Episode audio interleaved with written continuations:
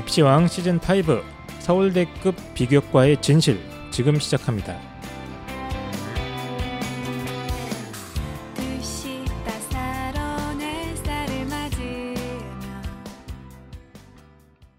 펜타킬입니다. 안녕하세요 한희쌤입니다. 안녕하세요, 빵쌤입니다. vibe 좋네요. 네, 정직한 발음 감사합니다. 네. 예, 저희 그 홍프로님께서 지금 어, 효도 어, 관광 중이시기 때문에 어, 대타로 빵쌤이 또 나오셨습니다. 네, 아, 땜질 전문가. 네, 예, 나왔습니다. 만능 땜질 전문가 빵쌤이시고요. 근데 홍프로 선생님이 이제 갈 때 저희가 선물 사오지 말아라고 제가 당부를 했잖아요. 네.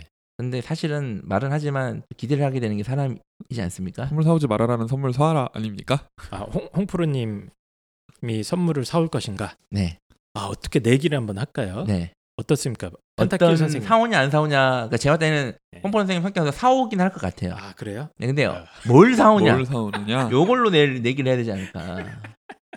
술을 사오시지 않을까요? 조용하게 이제 술? 대형 라이터 하나 생각. 라이터? 아니 그건 이제 아. 안 되고. 제가 봤을 때는 그냥 그 열쇠고리 한 세 개 옵니다. 네. 알뜰한 성격 아닙니까? 예. 네, 그 모택동 그려져 있는 그 벌새고리요. 네. 알겠습니다. 네, 그렇습니다. 그래서 홍프로님 대신 아, 땜질 전문가 취두부 이런 거 사오는 거 아니에요? 취두부. 공항 그 비행기 못 들고 타지 않을까요? 냄새가 드시면서? 뭘 이게 딱 이렇게 밀봉돼 밀봉? 있던데. 아. 네. 아니 그냥 저는 없다에 한 표 겁니다. 아. 선물 같은 거 없다. 네. 아.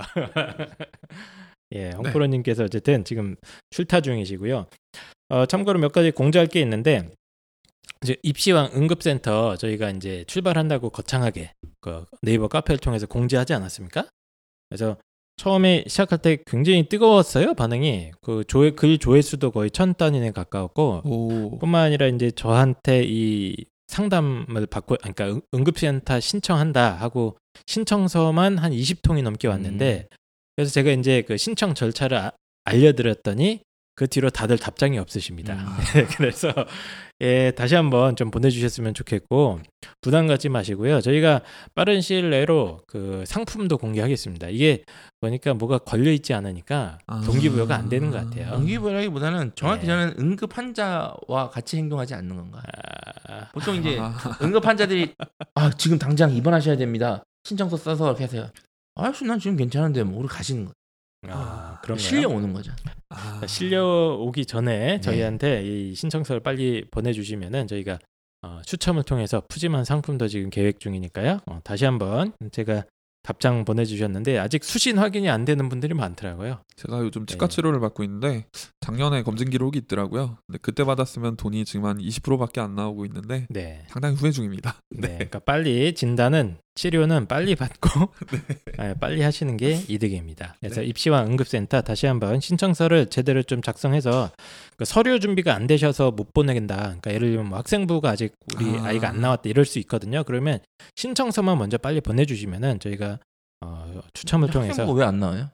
그 기록이 뭐 안 떼준다는 학교도 있고 선생님들이 안 학교마다 달라요. 경우가 꽤 있더라고요. 예, 예. 아예 안 된다 이런 분들도 계시거든요. 물론 있지만 그냥 그 나이스 들어가셔서 여차하면 그냥 핸드폰 사진으로 찍어서 보내세요 그냥. 그렇게 하셔도 상관없으니까요. 예, 부담 없이 신청해 주시면은 저희가 부담이 있으신 거죠. 예, 신청이 지금 와서 하려니까 네 그리고 지금 네이버 입시왕 카페에 가시면 저희가 여러 가지 지금 어, 새로운 프로젝트들을 하고 있고요. 지난번에 예전에 저희가 그 고민 상담 방송 하지 않았습니까? 네. 예, 그래서 이제 고민 상담 방송을 한번 했더니 이제 꽤 많은 어머님들이 이제 고민을 막 올려주고 계세요. 그래서 5월달 고민 상담 프로도 빨리 최대한 빠르게 어, 고민들 올라온 거 정리해가지고 제작하도록 하겠습니다. 혹시 제 고민도 받아주시나요? 아, 어, 그 언제든지 거기 올려주시면은 아, 예, 네, 지금. 빵쌤은 특별히 제가 저희가 또 예, 빵쌤의 고민은 특별하게 네 해드리겠습니다.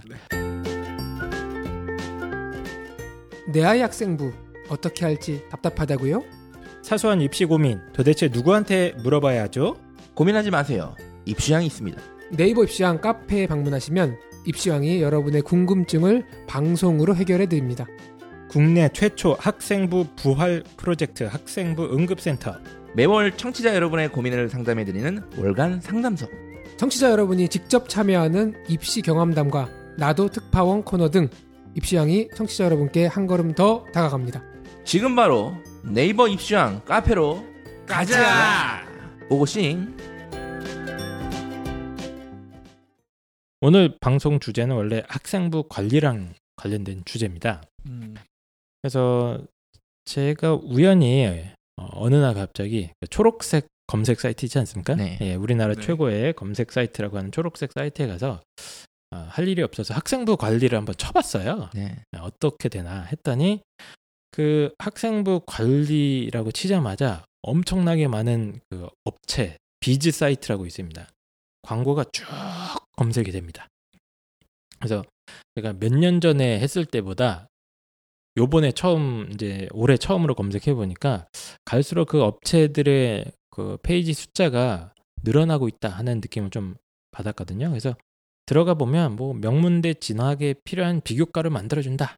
뭐 학생부 기록을 만들어준다. 이게 핵심입니다. 이 업체들에 등록을 하면 뭐 특별한 비교과 활동을 알려주고 또 특별한 학생부 기록을 만들어준다. 이런 식으로 좀 광고를 많이 하고 있더라고요. 혹시 뭐 이런 것 좀 많이 보셨습니까, 두 분은? 어, 음, 지금 보고 있습니다. 저도 지금 쳐봤어요. 지금 쳐봤습니다. 지금 쳐보셨어요? 네. 어떻습니까, 소감이? 어, 음. 저부터 말씀드리면 네이밍 센스가 정말 별로인 것 같습니다. 네. 입시의 신. 네. 네. 뭐, 아 이- 얘기해도 되나요? 네, 뭐 아무튼 네, 너무 이게 아저씨 냄새가 많이 나는 것 같아요. 네, 입시 왕보단 나아요. 여기는 네, 네, 재밌는 게 네. 뭐 아, 이게 사실 저도 저희도 사교육 업자이기 때문에 네. 사실 저희 얼굴에 침 뱉는 것 같고 뭐 또 이제 댓글에 니들만 잘났냐, 니들만 음. 정답이냐 이렇게 이렇게 뭐좀 민감하긴 한데 확실한 거는 저희 팩트 위주로 가는 거니까 네.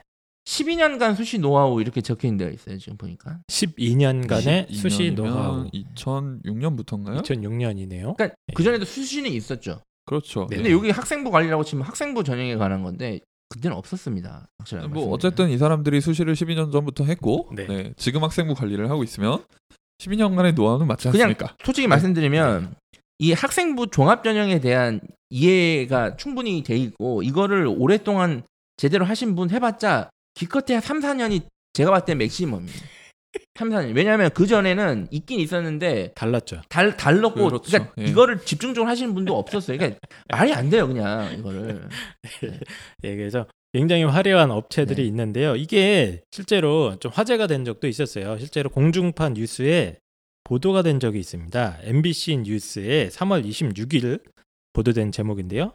1천만 원 내고 컨설팅, 금수저 전형 물음표, 그리고 점점점 불신의 학종 해가지고 기사 제목입니다. 이게. 또 천만 원인가요? 예, 천만 원 내고 컨설팅을 받는 금수저 전형이다. 그래서 불신이 팽배해 있다. 이런 내용인데요. 그 리포팅을 갖다가 제가 직접 한번 들려드릴 테니까 아, 여러분도 한번 어, 어떤 내용이었는지 한번 보시죠. MBC는 오늘부터 가장 관심이 뜨거운 학생부 종합전형, 이른바 학종을 둘러싼 논란과 개선 방안을 짚어보겠습니다. 그런데 학종이 당초 취지와는 다르게 금수저 전형, 깜깜이 전형으로 변질되고 있다는 지적이 계속 나오고 있습니다. 오늘은 첫 순서로 그에 대한 교육 현장의 목소리를 들어보겠습니다. 정준희 기자가 취재했습니다. 학교생활기록부 관리법을 알려준다는 서울 강남의 한 컨설팅 업체. 평범한 고교생의 학생부를 성실히 진로 관련 활동을 한 것으로 탈바꿈시켜 학종으로 간호학과에 진학시켰다는 성공담을 자랑합니다. 학급에서 건강 부장이라는 직책을 만들어주겠다. 그걸 네가 해라. 하고 해서 계약을 했죠. 내 방법도 없는 겁니다. 간호랑 관계된 겁니다. 생기부 내용 충실하게 잘 하는 거죠. 또 다른 업체에서 컨설팅을 받은 한 학생의 생활 기록부를 살펴봤습니다. 독서 활동에 고교 2, 3학년 때 읽었다고 기록된 도서 목록 20권 중 7권은 실제로는 학생이 읽지도 않은 책입니다. 업체가 줄거리와 독후감을 정리해주면 그대로 학교에 제출해 독서 활동으로 인정받은 겁니다.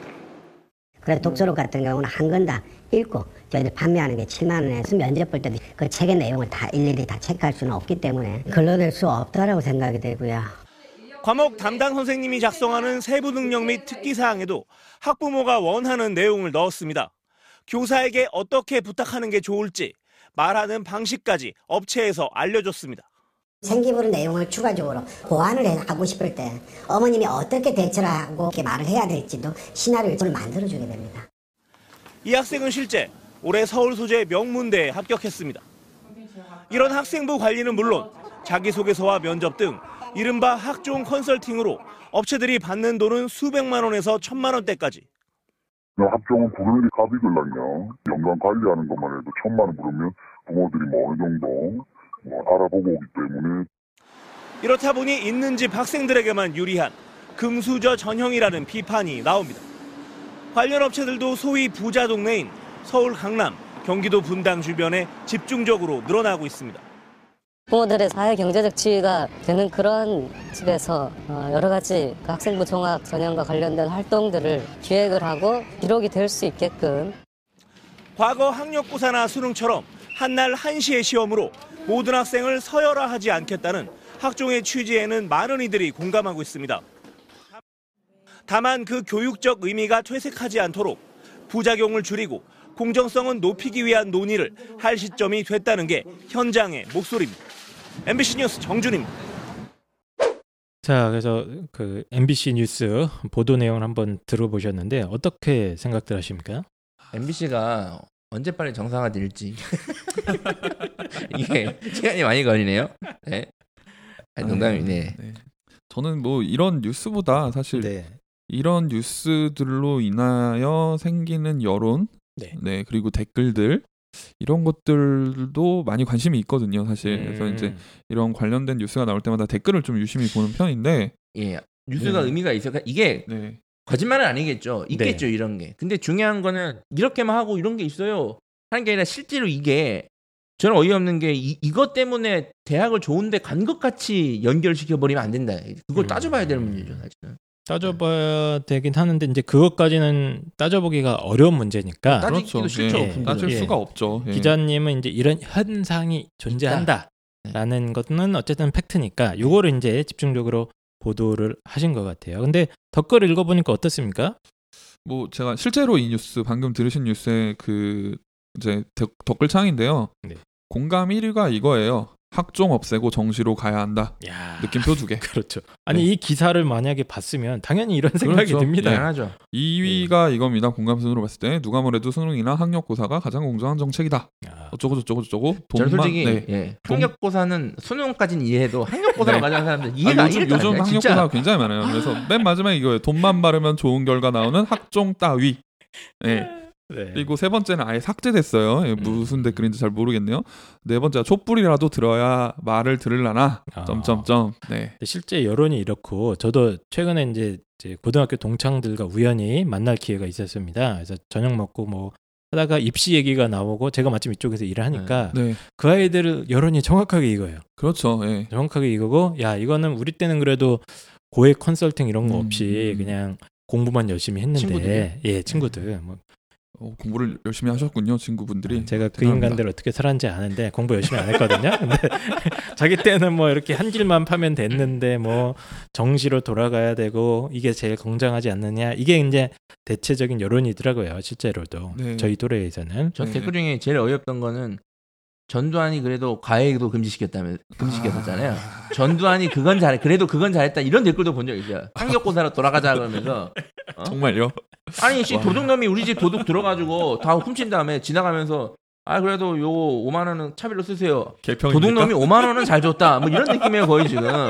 이거는 이 보도 내용도 좀 꼼꼼하게 따져보면 좀 웃기는 부분도 있습니다. 뭐 건강 학, 학급에 건강 부장을 만들어서 아이가 학종으로 간호학과에 진학시켰다. 이런 내용이라던가 아니면 독서를 뭐 네. 읽지도 않은 책을 가짜로 네네. 만들어서 뭐 건당 7만 원에 판다거나 뭐, 독서록을 한 권당 7만 원에 그렇죠. 팔았다. 예, 독서록을 네. 뭐 독서록이요. 네. 예, 세부 능력 및 특기 사항도 학생 학부모가 원하는 내용을 넣을 수 있게 이렇게 코치를 해준다거나 뭐 이런 내용들 그리고 제가 제일 눈에 띄었던 거는 요 멘트였습니다. 학종은 부르는 게 값이거든요. 아. 연간 관리하는 것만 해도 천만 원 부르면 학부모님들이 옵니다. 요겁니다. 요, 저 어느 정도 알아보고 네. 오기 때문에 그래서 네. 저희가 이 저는 이 보도를 보고 아 무릎을 쳤어요. 아 학종은 부르는 게 돈이었구나. 예, 우리는 그동안 못 불렀구나 이건가요? 저희가 깊이 반성을 하면서 우리도 불러야 되는구나 이런 생각도 한번 했었는데 어쨌든 리포팅 내용을 한마디로 요약을 하면 돈을 내면 학생부를 만들어 준다는 겁니다. 그 학생부로 좋은 대학을 간다. 네. 고액 컨설팅을 받아서 학생부를 성형 수술해서 명문대에 갈 수 있다. 요 결론을 함축을 하고 있는 거죠. 그래서 저희가 오늘은 뭐 수시냐 정시냐 따질 건 아니고 네. 그게 진짜 가능한가 학생부에 대해서 따져보자 이거죠. 예, 맞습니다. 네. 근데 이제 이런 역사가 하루 이틀 된 건 아니고 소위 말하는 이제 학생부 종합 예전에는 이름이 달랐죠. 네. 예, 예전 이름 저도 가물가물하네요. 벌써. 입학사정관. 예. 예. 입학사정관제라고 네. 네.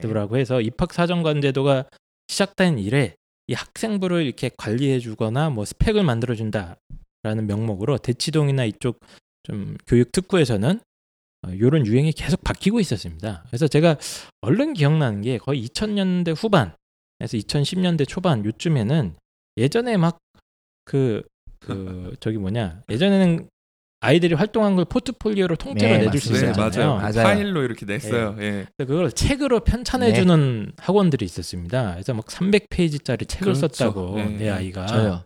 네.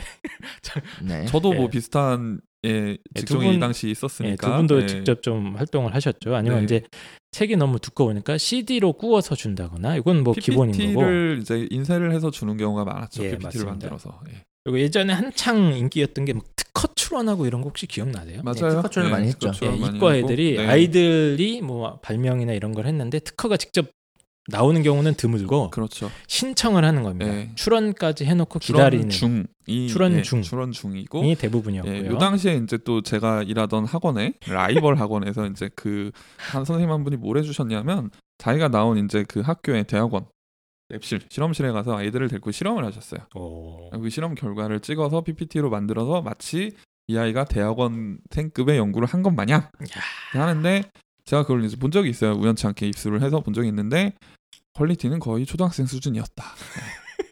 이 제가 이제 예. 처음에 학원 쪽에 사탐 강사였는데 네. 네. 사탐의 미래가 없는 거를 빠르게 파악하고 딱 이제 이쪽 일을 하기 시작하면서 이제 딱 이 상황이었거든요. 네. 깜짝 놀랐어요. 저 아, 저도 아무도 몰랐어요. 아니 이런 걸로 대학을 간다고? 예. 그렇죠. 근데 요 당시에는 심- 그런 게 어느 정도 먹히긴 예, 했어요. 먹혔습니다. 예, 예. 그리고 어학 성적 이때는 대인기였습니다. 그렇죠. 실제로 예.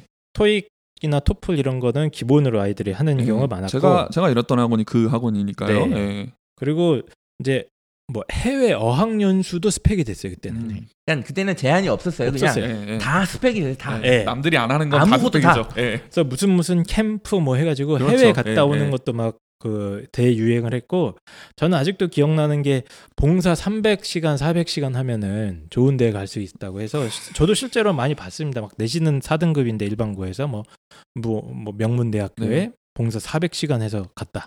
이, 이거는 저 제가 예, 현역일 때도 있었던 얘기 같긴 한데 예. 네, 아무튼 이게 그리고- 완전 모든 게 스펙이었어요. 제 기억나는 네. 게 아버지가 이제 검찰청 네. 이제 요직에 계셨는데 아. 어, 그냥 아무것도 없어요. 그냥 아버지 따라 거기 이제 검찰청 한번 견학하고 온 거예요. 근데 음. 견학을 했는데 일반 견학과 달리 아주 중요한 데를 다 갈 수 있는 아, 막 그런 걸 가지고 막 사진 찍어주고 올리고 뭐 그게 그냥 스펙이에요. 그냥 출입 금지 구역까지 들어가는 막 이런 거? 식인데 네. 그뭐 어쨌든 그렇습니다. 그냥 아버지가 스펙이죠. 네. 네. 뭐 그것도 그렇고요. 그리고 이제 제일 유행했던 것 중에 하나가 유명 그, 그 경시 대회들이 있습니다. 그러니까 그렇죠. 교외 경시 대회로 뭐 예를 들면 KA 뭐 S 네. 대 수학 경시 대회, 네. 네. 예, 성대입니다. 성균관대 수학 경시 대회, 한양대 무슨 대회, 아니면 이제 그러니까 살짝 나왔는데 영어 토론이나 말하기 음. 대회들이 무슨 엄청 많았죠. 네. 무슨 대사관에서 하는 거 있고 네. 뭐 영국 대사관에서 하는 거 있고 뭐 온갖 게 많습니다. 무슨 협회가 그렇게 많은지 모르겠어요. 네. 그리고 뭐 과학 탐구 토론 대회 뭐 해가지고 온갖 유명 교회 대회들이 있어가지고 요거를 이제 대비시켜 준다, 준비시켜 준다 음. 하는 학원에 굉장히 많았었습니다. 초창기에 실제로 이렇게 준비하면은 많이 가지 않았습니까 그때? 그래서 이제 그 초창기가 네. 2012년 전까지 맞습니다. 보이는데 잠시만요. 초창기라 하면 이제 입학 사정관제를 네, 네. 말씀하시는 입학 거죠? 사정관제. 그러니까 2000년대 후반에서 2010년대 초반까지 어떤 현상이냐면 그냥 공부 잘하는 애들은 당연히 수능 네, 으로 그렇죠. 갑니다. 네네 네. 근데 이제 공부 못하는 애들 중에 이제 대치동에 산다. 그럼 얘네들이 문제인 거예요. 얘네들이. 그럼 두 분류로 나눠요. 영어를 할 줄 아냐 안 하냐. 근데 그렇죠. 기본적으로 대치동 네. 애들이 그, 그때는 유학 갔던 애들이 많았어요. 왔어요. 그때 예. 그래서 맞죠. 영어를 한다 어느 정도 된다 그러면 어학특기자는 그렇죠. 얘 영어는 안 된다. 그래? 그럼 너는 입학사정관제 준비. 예. 근데 공부 못해. 아무것도 없어. 오케이. 그럼 이제 그때부터 그렇죠. 이제 하나둘씩 만들어진 거지. 그 이제 어학특기자로 빠진 애들이 토익 토플 점수를 붙이고 네. 뒤에 추가 스펙을 붙이러 이제 저한테 찾아오는 거예요. 네, 그렇죠. 아, 네. 맞습니다. 그래서 이런 활동들을 가지고 실제로 대학을 많이 합격을 했었죠. 네. 그때는 그랬습니다. 예, 그때는 그랬고 네, 이런 이게 이제 그때부터도 이제 스펙 스펙 하는 얘기가 있었어요. 거기서부터 네, 스펙이라는 용어가 나온 거기서부터 거예요. 예, 입학 사정관제 네. 스펙이라고 해서 뭐 기본으로 봉사를 몇 시간 해야 된다. 음, 뭐 이제 교외 수상 실적이 뭐 어디까지에 이 정도는 타야 된다. 뭐 이런 것들이 약간 공식처럼 토익 토플은 몇 점이 예, 필요하다. 학원 네, 측에서 그런 게 홍보를 있었죠. 했었습니다. 홍보로 이런 걸 많이 했었는데 이런 게 싹 사라졌죠. 근데 이때도 전문가가 없었어요.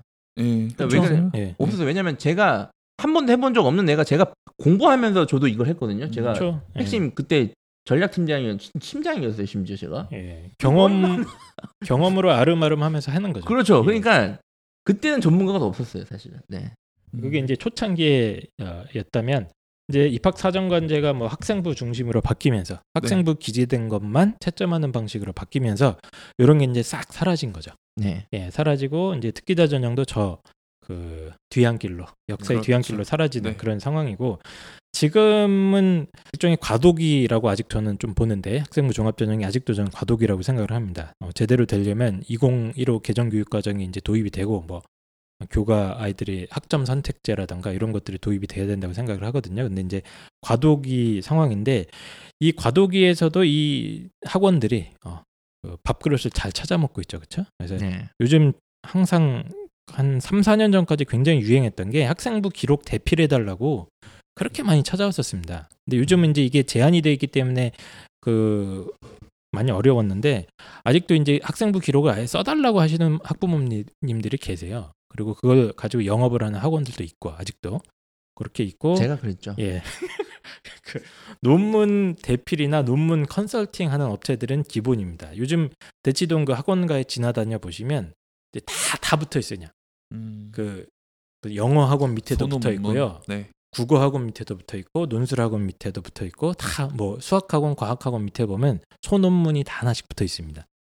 그리고 이제 토론 대- 교내 대회들 교회 대회가 막히니까 교내 대회 준비반도 있습니다.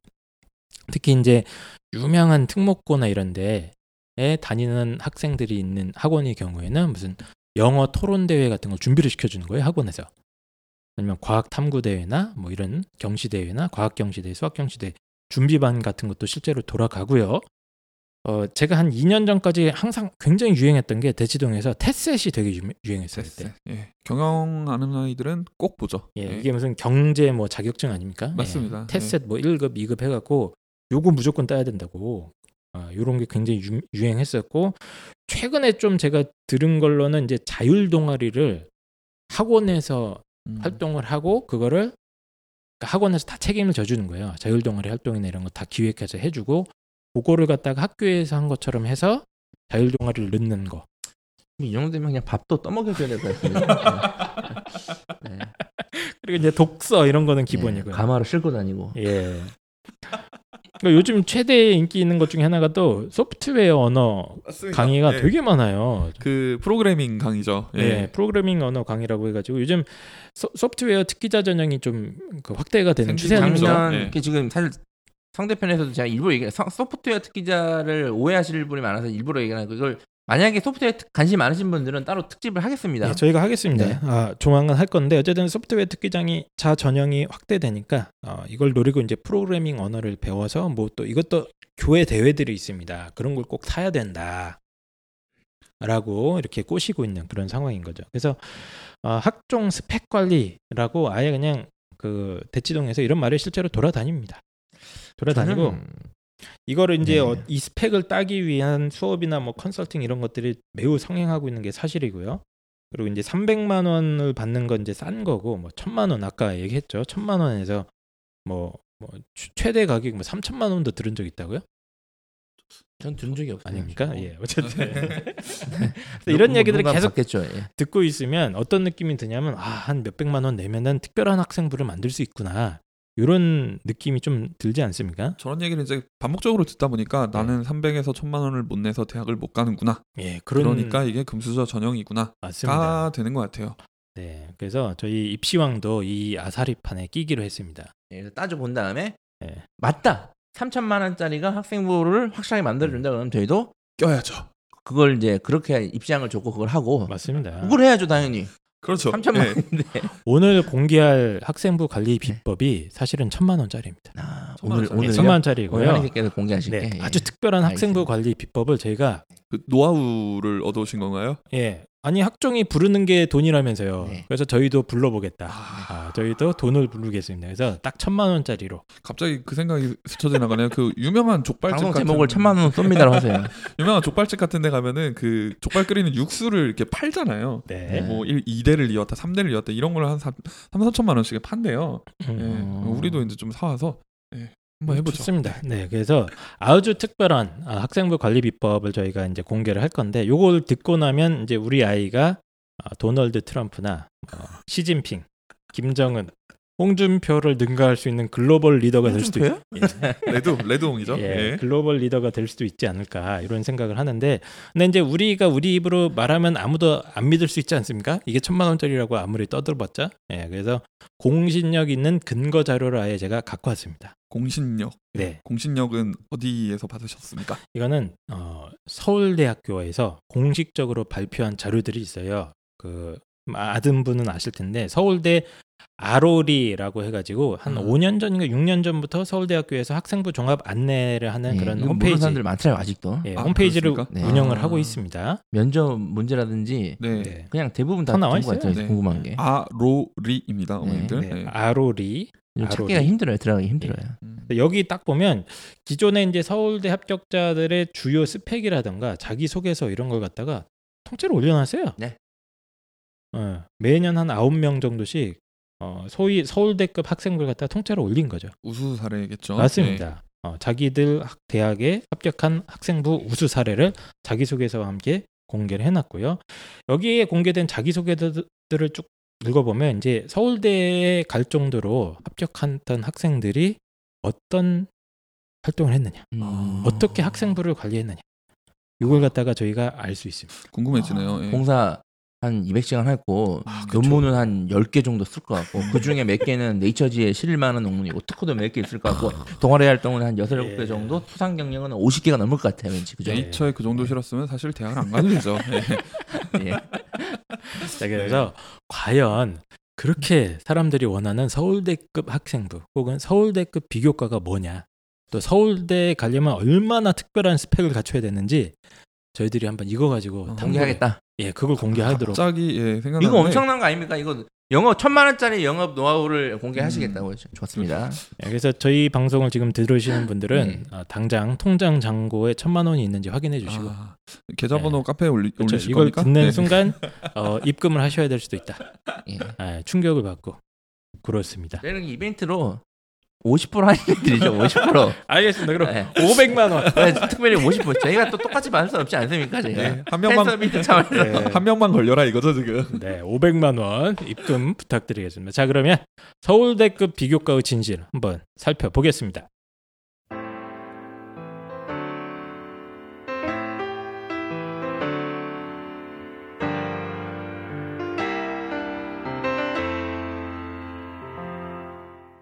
자, 저는 이제 서울대급 학생부의 특징을 갖다가 한 여섯 가지 키워드로 어, 정리를 해볼 수 있을 것 여섯 같아요. 가지요. 예, 예. 여섯 가지 음흠. 특징을 그리고 이제 좀 멋있게 표현을 하기 위해서 제가 영어로 음. 예, 굳이? 여섯, 예. 예, 여섯 가지 키워드를 이 영어로 여섯 가지 키워드를 잘 채우면 서울대 합격 가능한 거죠. 어 그렇죠.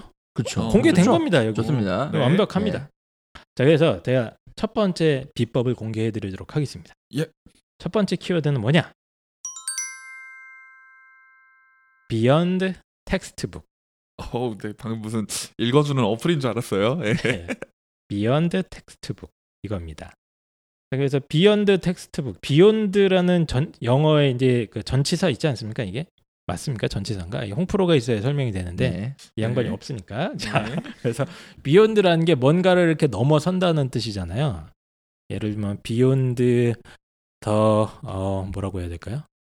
the sky 하면은 하늘을 넘어서 뭐 이런 뜻인데 여기서 이제 beyond textbook 하면은 교과서를 넘어서자 그렇죠. 이런 네. 뜻입니다. 전치사 맞네요. 네, 초록창이 알려줬어요. 자 그래서 우리 이제 잠깐 학창 시절로 한번 상상의 나래를 펴봐야 될 것 같아요. 우리 네. 어린 시절 학교 다닐 때 교과서는 어떤 존재였습니까? 어 일단은 무거웠죠. 네. 무거웠죠. 저는 교과서를 들고 다닌 기억이 별로 없어요.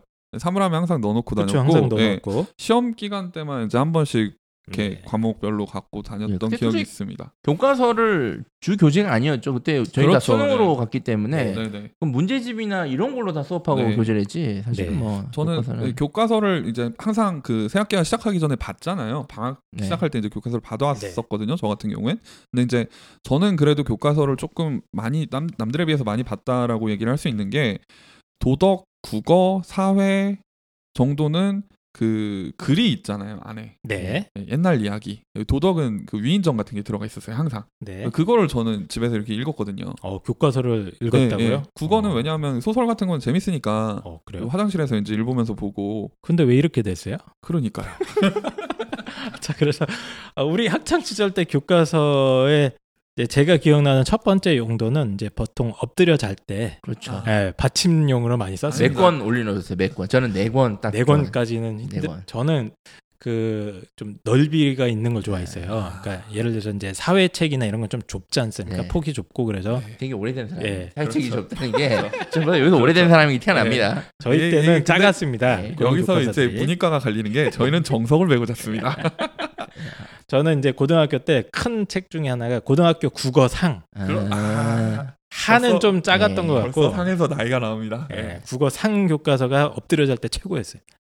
그래갖고 항상 이제 그 앞에 보면 침자국 같은 게 좀 묻어 있지 않습니까? 음. 예, 그랬던 좀 기억이. 쭈글쭈글해지죠 예, 예. 쭈글쭈글해지고.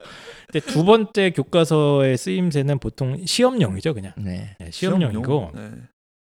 내신입니다, 내신. 내신. 아까 펜타킨 아. 선생님이 이제 수능 얘기 잠깐 해주셨는데 보통 고등학교 2학년 때까지는 그래도 내신 공부를 시키잖아요. 시험도 네. 봐야 되고 그래서 이제 선생님이 밑줄 치라는 거 밑줄 치고 아, 막 선생님 막 적어주는 거 있으면 뭐 교과서 귀퉁이에 필기를 하고 그렇죠? 그다음에 이제 시험 기간에 한 2주에서 3주 정도 딱 그거 가지고 외우는 용도. 맞아요 예, 그리고 저희 때는 저 때는 내신 몰아주기 뭐 이제 이런 분위기가 있었어요 어, 그렇죠. 그러니까 내신이 수음이 안가로 평가를 했었기 때문에 네. 그리고 뭐 수- 무조건 술을 받아야 좋은 대학 갈 수 있다. 이래서 선생님들이 시험 보기 전에 프린트를 한 세 장쯤 나눠주셨어요. 음. 응, 이 안에서 시험이 다 나오니까 어, 그렇죠. 외워라. 예. 사실 교과서는 거의 그러니까 더 안 봤죠. 예. 네.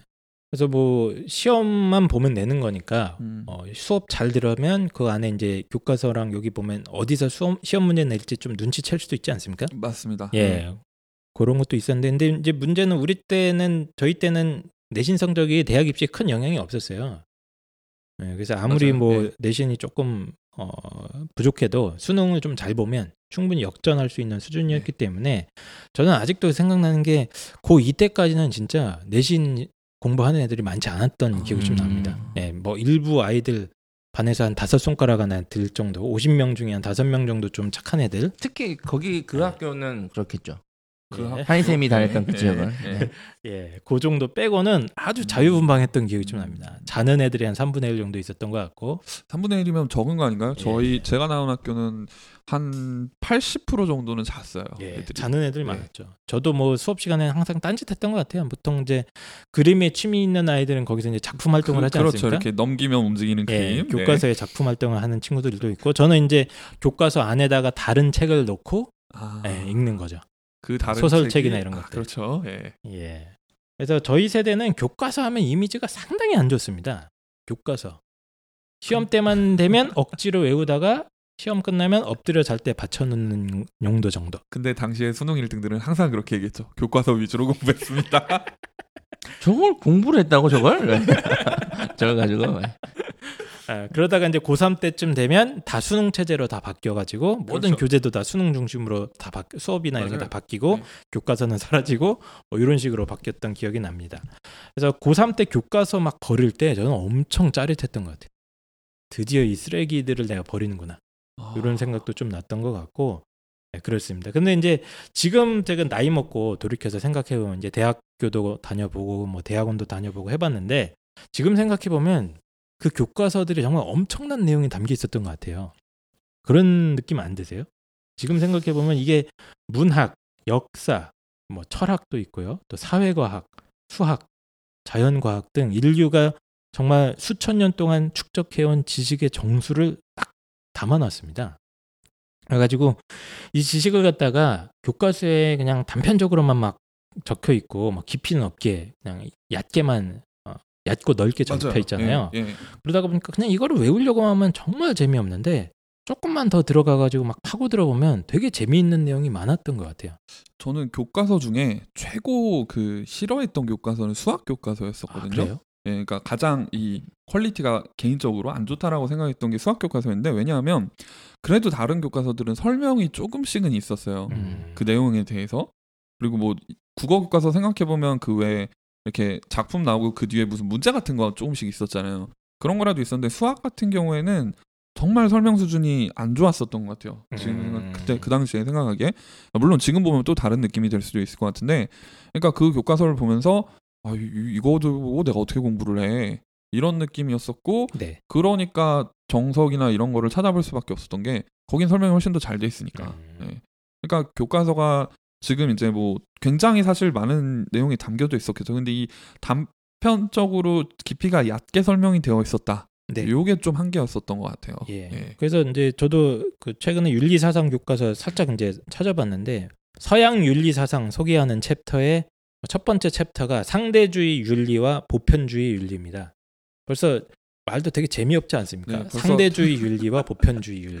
고르셔도 이 철학과 네. 전공자의 냄새가 나는. 네. 그다음에 이제 그 첫 번째 소개되는 내용이 뭐냐면 소피스트라고 그 그리스의 소피스트들의 윤리 사상. 그래서 그 사람들의 윤리관의 특징은 상대주의적이다, 경험주의적이다, 세속적인 가치관을 가지고 있다. 이렇게 예, 요약할 수 있고 그 대비되는 소위 말하는 보편주의 윤리죠. 소크라테스의 윤리 사상이 소개가 됩니다. 그럼 이 사람의 윤리 사상의 특징이 뭐냐? 보편주의, 이성주의, 뭐 이상적인 가치관 이렇게 요약이 돼 있어요. 근데 교과서 책이 안 봐서 그러는데 진짜 세속적인 가치가 이게 돼 있나요? 예, 그렇게 요약을 할 수가 네. 있습니다. 그래서 교과서에 보면 이런 식으로 이제 간결하게 정리가 돼 있는 거예요. 그러면 이제 우리가 예전에 시험 볼 때 어떻게 했냐면 이거 막 외운 다음에 네. 예, 다음 중 소피트 소피스트 사상의 특징이 아닌 것은 뭐 이렇게 하고 고르는 겁니다. 그렇죠. 예, 보기 다섯 개 중에 뭐, 어, 뭐 이성주의 뭐가 있으면 그게 이제 틀린 거죠. 아니면 요거 이렇게 섞어 놓고 다음 중 소피스트 윤리사상으로 옳은 거 두 개를 골라라. 맞죠. 요거죠. 예, 예. 그런 식으로 공부를 했던 내용입니다. 근데 이 내용들을 그냥 단순 암기로 접근하지 말고 좀 깊이 있게 질문을 던지기 시작하면 이게 정말 재밌는 내용입니다. 이 소피스트 철학이랑 소크라테스 이 대립 이 장면이 저는 이제 철학과 나왔으니까 보통 제가 제일 재밌게 들었던 서양 수업이 서양 고대 철학 수업인데 음, 그 요 부분만 한 한 달 넘게 수업을 합니다. 음. 이 초기 그리스의 역사에서 소피스트들도 한두 명이 아니거든요. 굉장히 많은 사람들이 있고 그렇죠. 소피스트는 철학자 집단을 얘기하는 예, 거죠. 예. 거기에 대해서 이제 소크라테스가 반박하면서 나오는 요 장면이 사실은 서양 철학이나 서양 사상의 아주 아, 본질에 해당하는 부분이기 때문에 오래 어, 다루게 되는데 사실 이걸 잘 읽어보면 현대까지도 현대의 인식론이나 윤리학에서도 2000년 넘게 싸우고 있는 내용이 여기 다 들어있는 겁니다. 그래서 소크라테스랑 소피스트가 실제로 어떤 말들을 했는지 그리고 이 사람들이 말한 내용이 담겨 있는 작품이 플라톤의 대화편이거든요. 그럼 그 대화편에서 실제로 이 사람들이 어떻게 묘사가 되고 있는지 소피스트가 뭐 상대주의, 경험주의를 주장했는데 왜 그 인간들이 그런 주장을 했는지 혹은 소크라테스가 왜 이 사람들한테 반대해가지고 좀 절대적인 윤리를 강조하려고 했는지 심지어 그 소크라테스는 이거 하다가 죽잖아요. 예, 자기는 절대적인 진리 탐구를 위해서 뭐 하다가 어, 하기 위해서 죽겠다. 어, 독백까지 맞은 사람인데 음. 왜 이런 어, 선택까지 내렸는지를 막 찾아다가 보면 정말 재밌습니다. 본인만 재밌고요 지금. 지금 제가 지금 제가- 가만히 듣고 있었어요. 제가 이걸 왜냐면 부모님들이 잠깐 잊고 있었는데 지금 저희가 학생부 관리 비법을 얘기하는 거고요. 네. 갑자기 신나셨어요. 예. 본인이 네, 그래서 아, 핵심은 이거예요. 네. 교과서 내용이 사실은 굉장히 어, 현대의 현재까지 쌓여온 인류 역사의 모든 지식을 아주 요약적으로 잘 정리한 자. 거라는 겁니다. 그렇습니다. 그 얘기예요. 그러니까 교과서가 중요하다는 얘기를 하고 싶으신 거예요. 예, 맞습니다. 그러니까 교과서에 많은 내용이 담겨져 있고 그 교- 굉장히 그렇죠. 중요하다. 예. 예. 그리고 그걸 그냥 평면적으로만 보면, 그러니까 외우려고만 단편적으로 외우려고 보면 정말 재미없는데, 이걸 조금만 흥미를 가지고 질문을 던지면서 이게 왜 그랬지? 상대주의라고 했는데 상대주의가 무슨 뜻인지 하면서 질문을 던지기 시작하면 정말 재미있게 탐구할 그- 수 있는 예. 주제라는 겁니다. 그게 비욘드란 말씀이신 거죠? 맞습니다.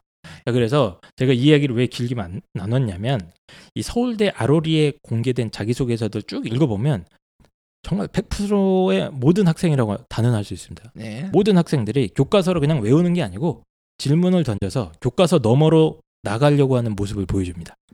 그러니까 직접 호기심이죠. 그렇죠. 이게 바로. 그래서 제가 이렇게 말하면 아무도 안 믿을 테니까 제가 몇 개 사례를 읽어만 드릴게요. 네. 몇 개만. 네.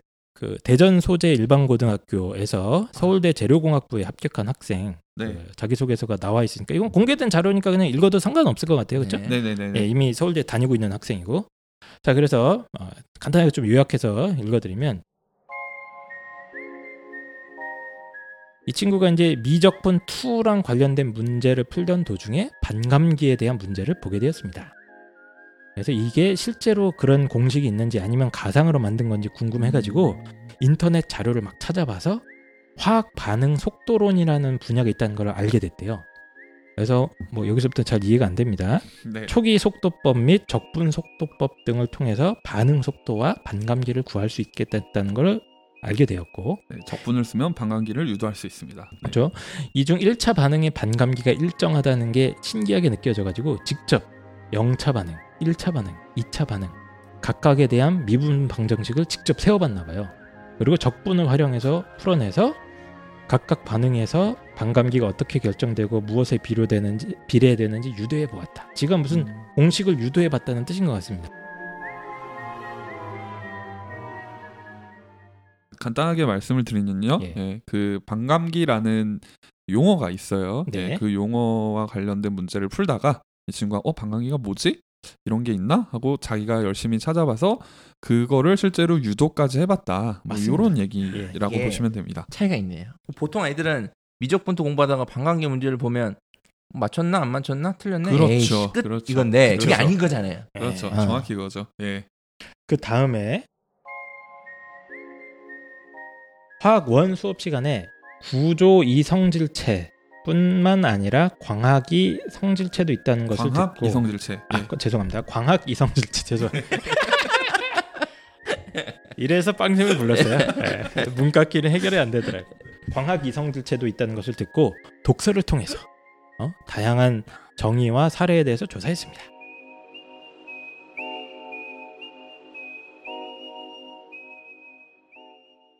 그래서 이제 광학 이성 질체와 구조 이성 질체를 이 친구가 직접적으로 좀 많이 찾아보고 네.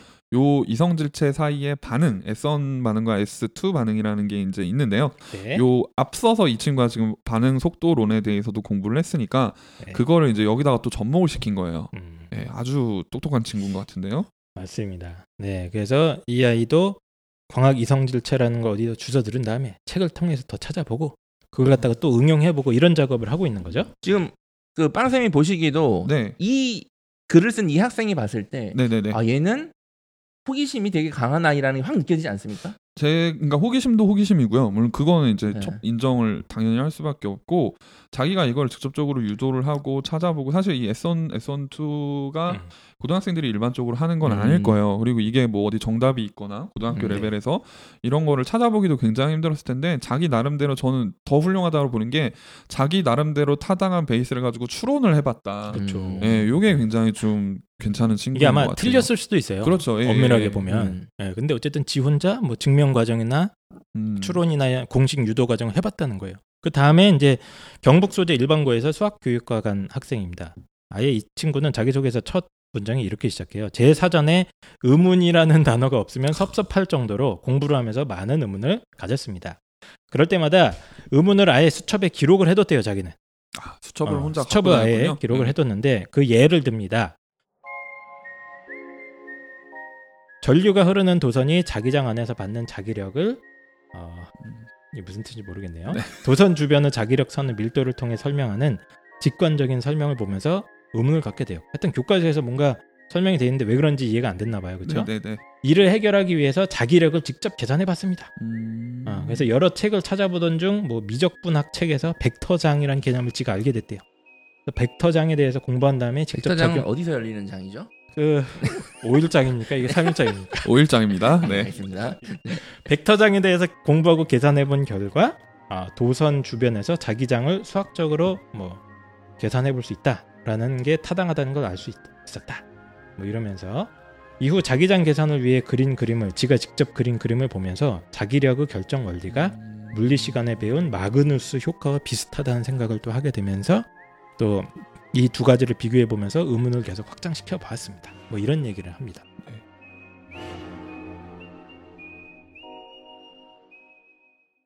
이 친구도 뭐 앞에 친구랑 비슷한 것 같아요. 그러니까 뭐 그 우리가 보통 전자기에서 자기력선을 시각적으로 왜냐면 이게 눈에 보이지가 않는 거니까 네.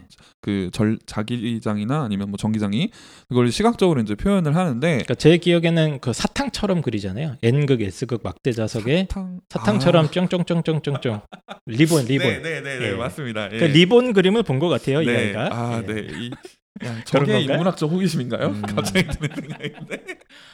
근데 네, 아무튼 예. 예. 그 시각적인 자료를 보고 자기 상상력하고 뭐가 이게 다르다고 생각을 했던 것 같아요. 음, 내가 생각할 땐 이 그림이 아닌데 어 왜 이렇게 그려놨을까? 그럼 내가 한번 직접 검증을 해보자. 야, 예, 해서 실제로 그걸 수학적으로 검증을 한 거죠 이 친구는. 음, 그것도 본인이 이제 다른 책을 찾아가지고 그렇죠. 예. 벡터장 개념. 네. 그러니까 아마- 이것, 이것도 예. 고등학교 때 배우는 개념은 아니에요. 사실 beyon- 예. beyond 이거는 high school인데. 예. 아니긴 하지만 아주 어려운 개념은 예. 제가 아니라고 그러니까 생각합니다. 지 스스로 공부를 해서 예. 자기가 의심했던 거 내 직관과 이거는 아, 음. 배치가 되는데 근데 이제 계산을 해보니까 아 이렇구나 그러면 이제 이 친구는 그 부분에 대해서 굉장히 이해를 넓힐 수가 맞습니다. 있는 거죠 예. 자 이번엔 문과 사례입니다.